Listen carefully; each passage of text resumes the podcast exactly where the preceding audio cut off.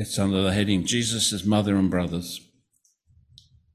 While Jesus was still talking to the crowd, his mother and brothers stood outside, wanting to speak to him. Someone told him, Your mother and brothers are standing outside, wanting to speak to you. He replied to him, Who is my mother, and who are my brothers? Pointing to his disciples, he said, Here are my mother and my brothers. For whoever does the will of my Father in heaven is my brother and sister and mother. That same day, Jesus went out of the house and sat by the lake. Such large crowds gathered around him, and he got into a boat and sat in it while all the people stood on the shore. Then he told them many things in parables, saying, A farmer went out to sow his seed. As he was scattering the seed, some fell along the path and the birds came and ate it up. Some fell on rocky places where it did not have much soil. It sprang up quickly because the soil was shallow. But when the sun came up, the plants were scorched and they withered because they had no root. Other seed fell among thorns, which grew up and choked the plants. Still other seed fell on good soil, where it produced a crop, a 160 or 30 times what was sown. He who has ears, let him hear. The disciples came to him and asked, Why do you speak to the people in parables? He replied, The knowledge of the secrets of the kingdom of heaven has been given to you, but not to them. Whoever has will be given, whoever has will be given more, and he will have an abundance. Whoever does not have, even what he has will be taken from him. This is why I speak to them in parables. Though seeing, they do not see. Though hearing, they do not hear or understand. In them is fulfilled the prophecy of Isaiah. You will be ever hearing, but never understanding. You will be ever seeing, but never perceiving. For this people's heart has become calloused. They hardly hear with their ears, and they have closed their eyes. Otherwise, they might see with their eyes, hear with their ears, understand with their hearts, and turn, and I would heal them. But blessed are your eyes because they see, and your ears because they hear. For I tell you the truth. Many prophets and righteous men long to see what you see, but did not see it, and to hear what you hear, but did not hear it. Listen then to what the parable of the sower means. When anyone hears the message about the kingdom and does not understand it, the evil one comes and snatches away what was sown in his heart. This is the seed sown along the path. The one who received the seed that fell on rocky places is the man who hears the word and at once receives it with joy. But since he has no root, he lasts only a short time. When trouble or persecution comes because of the word, he quickly falls away. The one who received the seed that fell among the thorns is the man who hears the word but the worries of this life and the deceitfulness of wealth choke it, making it unfruitful. But the one who received the seed that fell on the good soil is the man who hears the word and understands it. He produces a crop yielding a hundred, sixty, or thirty times what was sown. This is the Lord's word. Let's pray. Lord, we pray that as we come to your word, you might encourage us, help us, there are some difficult things here. We ask that you would give us understanding, uh, maybe some humility, patience, correct us, train us, lead us, enthuse us. Keep me from error, we pray. In Jesus' name. Amen. We've seen that Jesus' ministry is all about proclaiming that the kingdom of heaven is near, and he is the key to that kingdom. He is the Messiah that has come in these last days. And in these last days, Jesus proclaims salvation in himself. Last week we skipped over uh, the first point, which was his family and who is his family. We went through it quite quickly, but it's surprising what Jesus says he points in verses 49 to 50 to his disciples. And Matthew wants you to see that action, pointing to his disciples, Here are my mother and my brothers, for whoever does the will of my Father in heaven is my brother, sister, and mother. Mark chapter 3 gives us a detail that Matthew doesn't. It says that his parents and family, sorry, have come to take him back home. So when Jesus makes a surprising point and basically says, Here is my mother, my brother, and my sister. We are surprised. He's not pointing to the crowds, he's not pointing to his own family, including his mother. He's pointing to the disciples. That's a theme that will, is rising and is going through this chapter. Who are Jesus' family? We might know it better as who are the remnant. Theologians like that word, so we love to use it. It's an idea that some hear and others don't. And Matthew is making that point, and that's why Jesus is making that point, and the reason why he goes into the parable of the sower. Jesus identifies himself with those who have followed him. They become insiders, if you like. If you like that word remnant, keep using it and keep hearing it. They are the ones that do the will of my Father in heaven. Matthew doesn't quite make it plain here, but John makes it plain what my fa- will of my Father in heaven is in chapter 6, John chapter 6. Verse 40 My Father's will is that everyone who believes, uh, sorry, everyone who looks to the Son and believes in him shall have eternal life, and I will raise him up at the last day. People always want to know what does God want me to do? What is his will? The truth is, the Bible's answer is believe in Jesus. That's God's will. Everything else, whatever you do, wherever you want direction, you do it in faithful response to Him. So I wanted to say something about how we read parables. Did you get a little sheet, anyone? Did you get a little sheet? No, you did. Good. That's all right. Uh, uh, it's it's almost a disaster, but anyway, you've got something. As in, there's too many words on it. Just, you know. The drift of the parable is actually the point. You do not, when you read a parable, try to fill in all the details. That is not the point. The point is the one point you are to follow in the parable.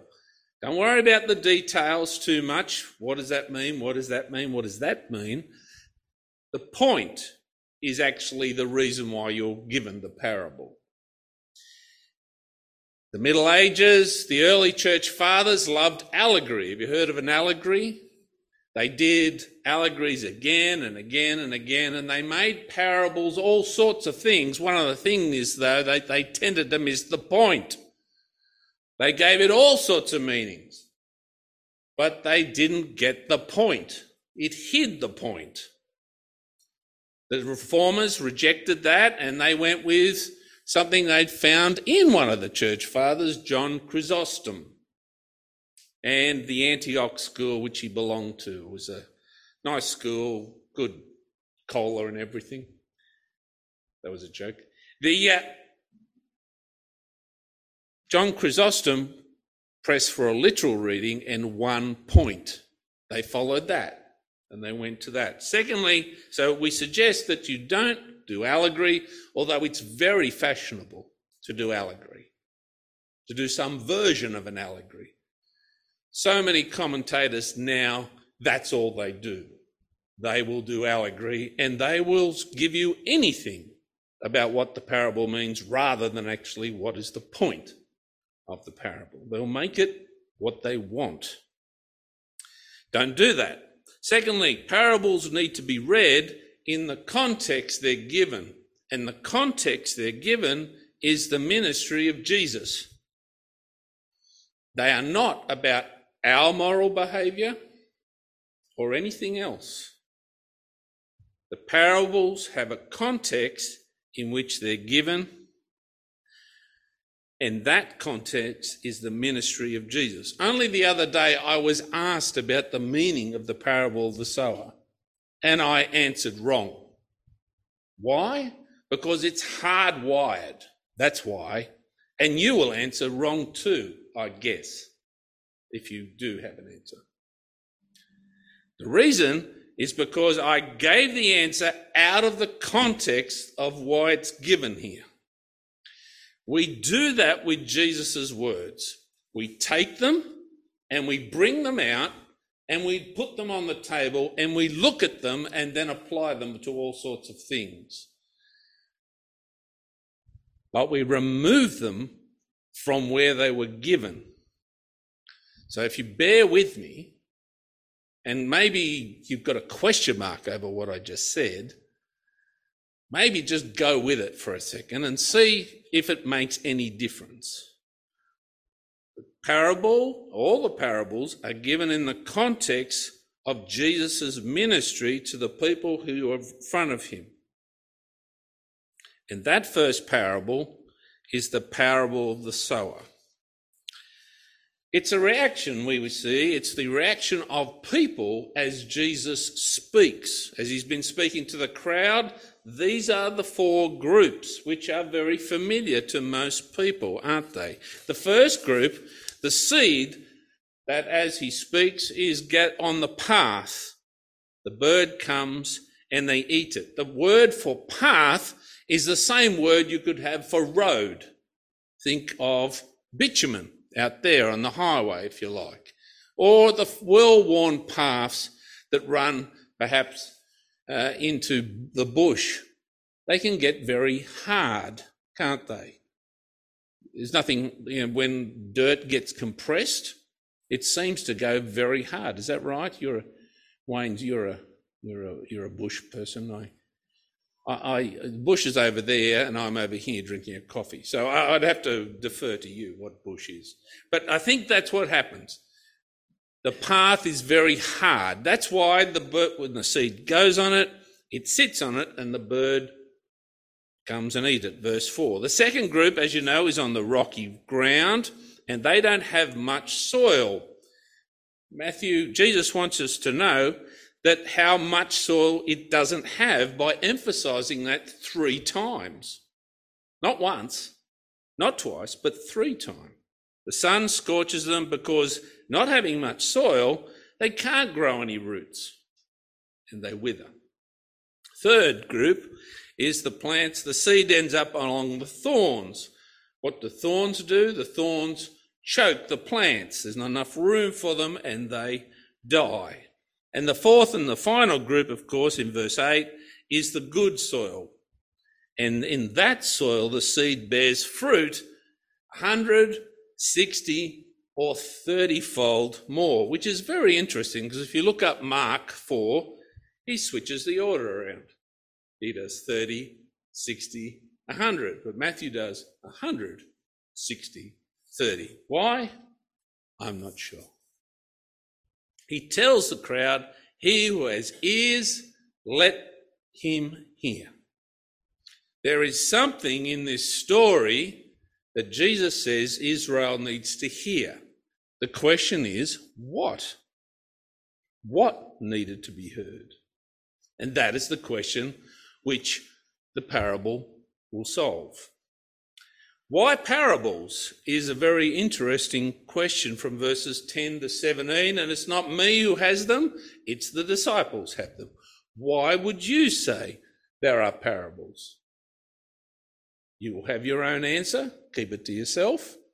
You like the parables? What does a parable do? You have an answer, keep that answer before you. What does Jesus say the parable the answer is? Jesus begins his explanation in verse 11 with the word because. Don't always translate it, but that's what it is.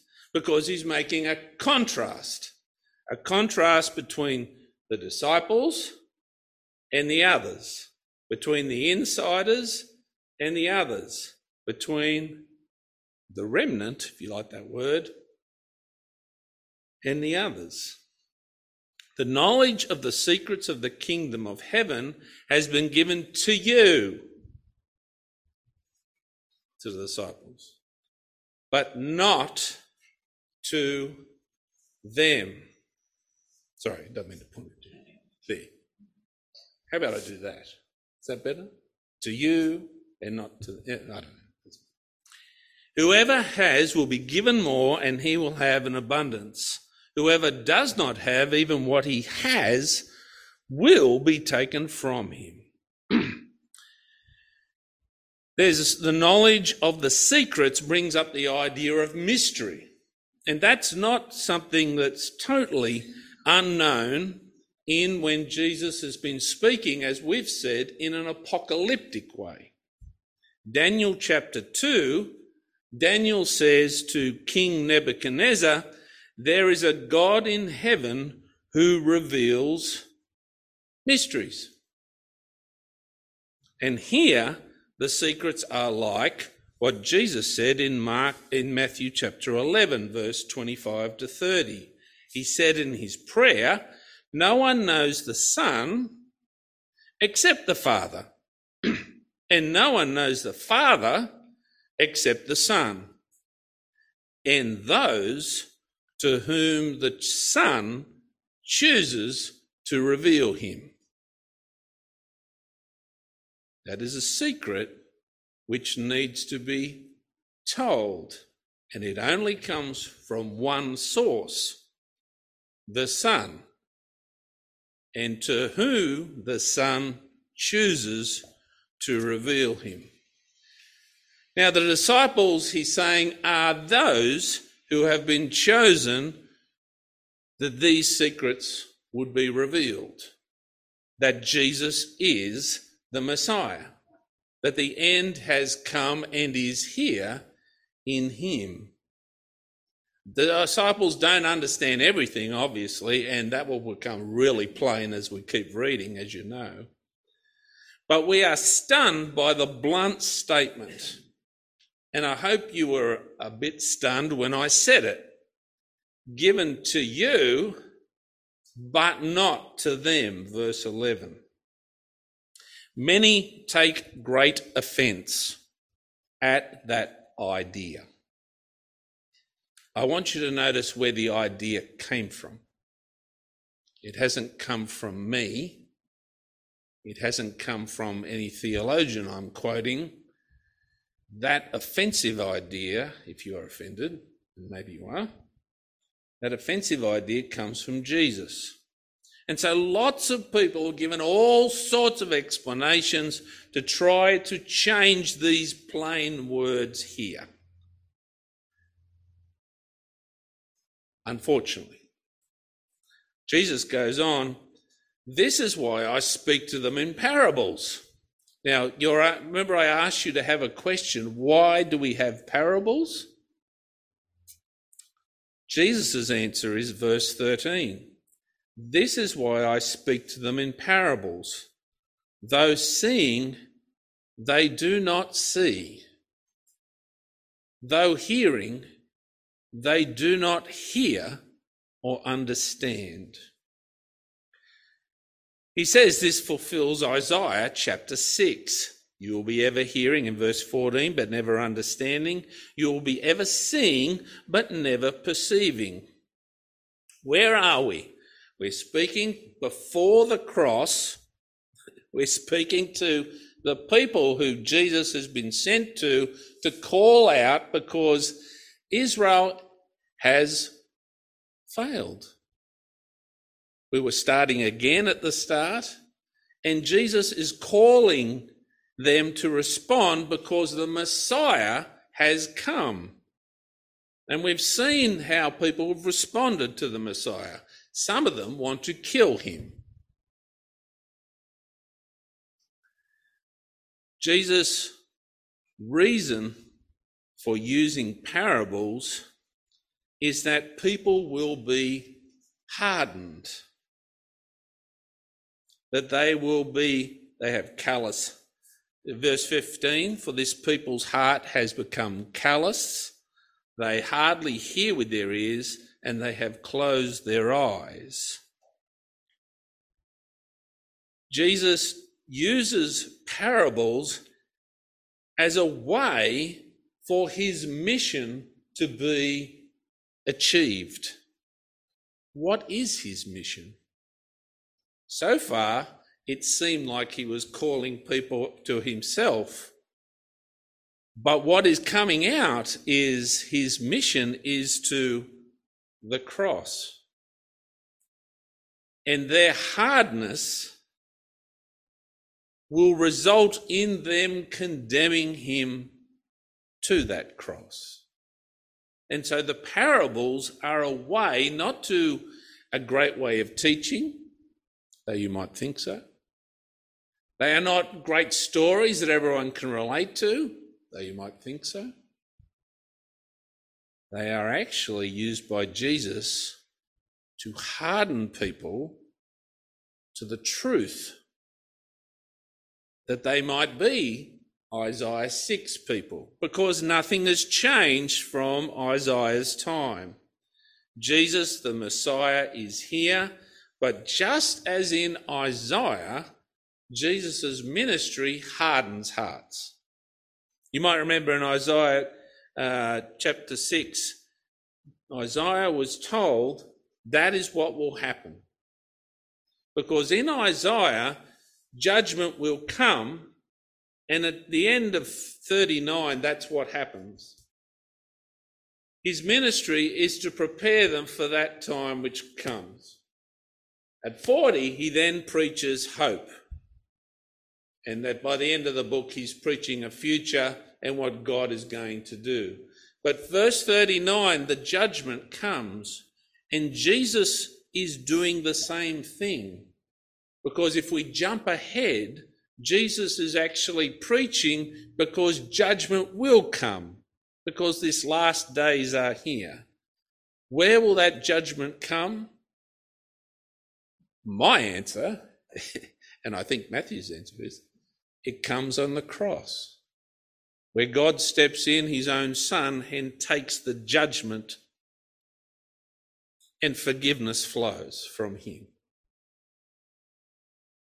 The purpose of the parable is that as he, as he addresses his disciples, he is making some his insiders and some hard.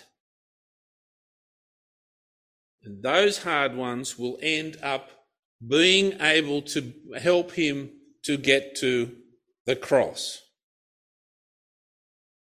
Of course, as we read, which is different from the context, we now see this. And Matthew has given it to us that we might notice it. And now we can read it and adjust for ourselves.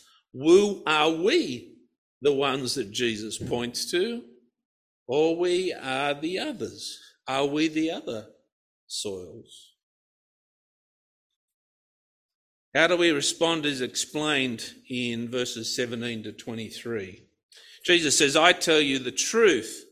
Many prophets and righteous men long to see what you see, but did not see it, and to hear what you hear, but did not hear it.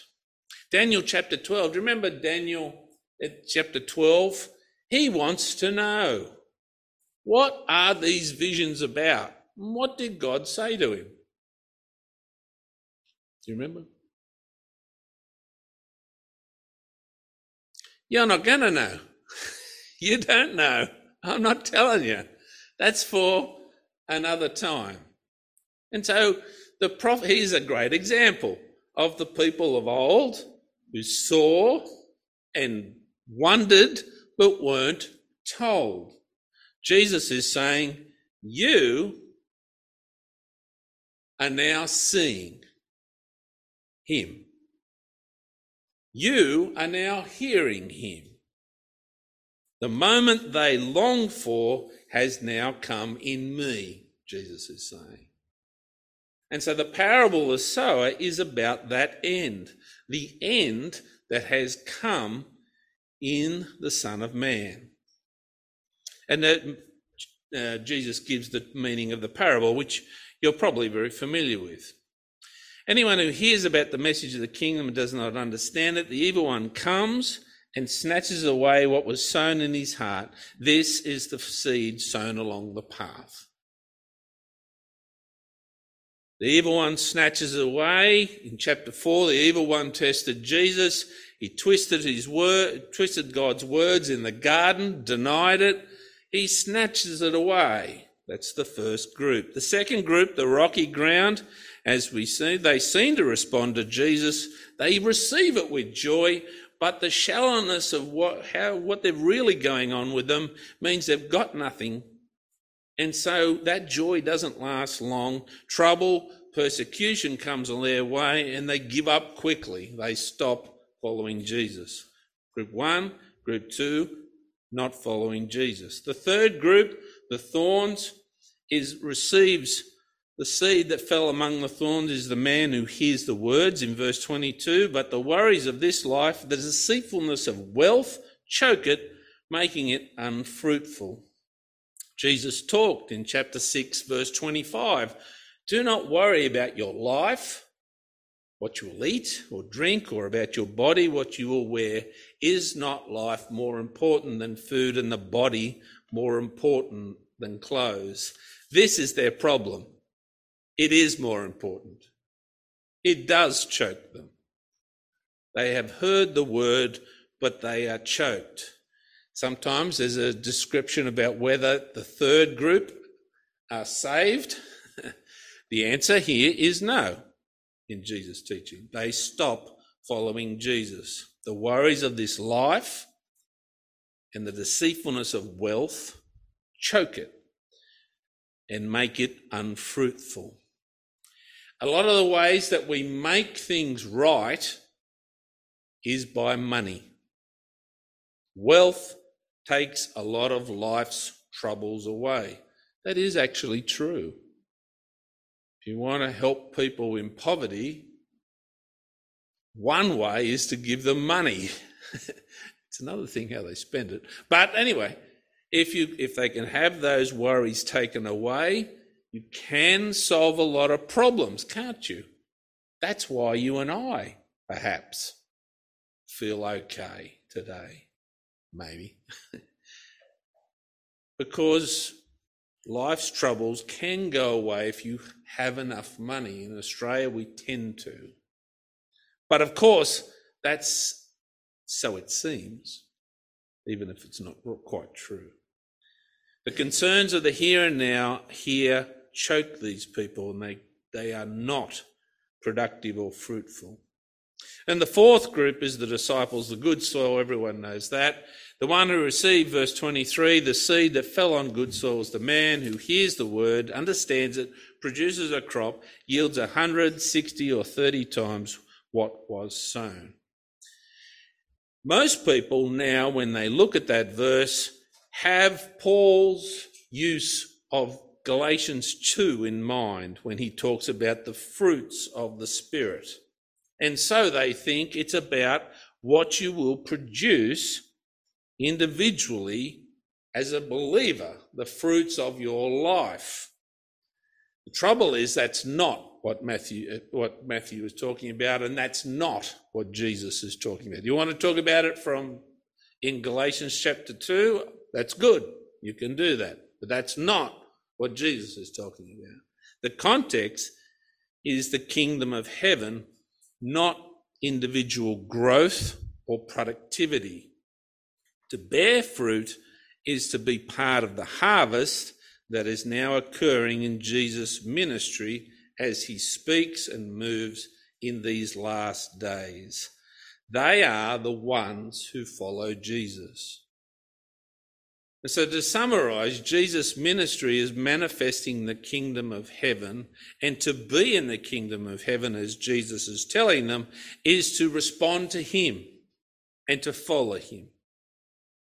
He has told the crowds, He who has ears, let him hear. So, what are they meant to hear? Simple question is, as you probably know, the answer is the Messiah is here, follow him. If the crowd doesn't follow that, then the following parables will speak to that. We're going to pray. Let's pray. Gracious God, Heavenly Father, we thank you that uh, we have your word. We must ask, we do at times uh, wrestle with it. We thank you that we have heard. We are thankful that Jesus took the punishment for us, judgment upon himself. We are thankful that he seeks out people in this world, that you know who they are. We pray that we might respond. We thank you that we have responded. We pray for our family, our friends, our neighbours, this nation, this community. Lord, please bring your word to this, these people. We pray that they might respond. We pray that they might have ears to hear. And we pray that we might, in all that we do, pursue our faithfully, faithfully the service of our Lord and Saviour Jesus, in whose name we pray. Amen.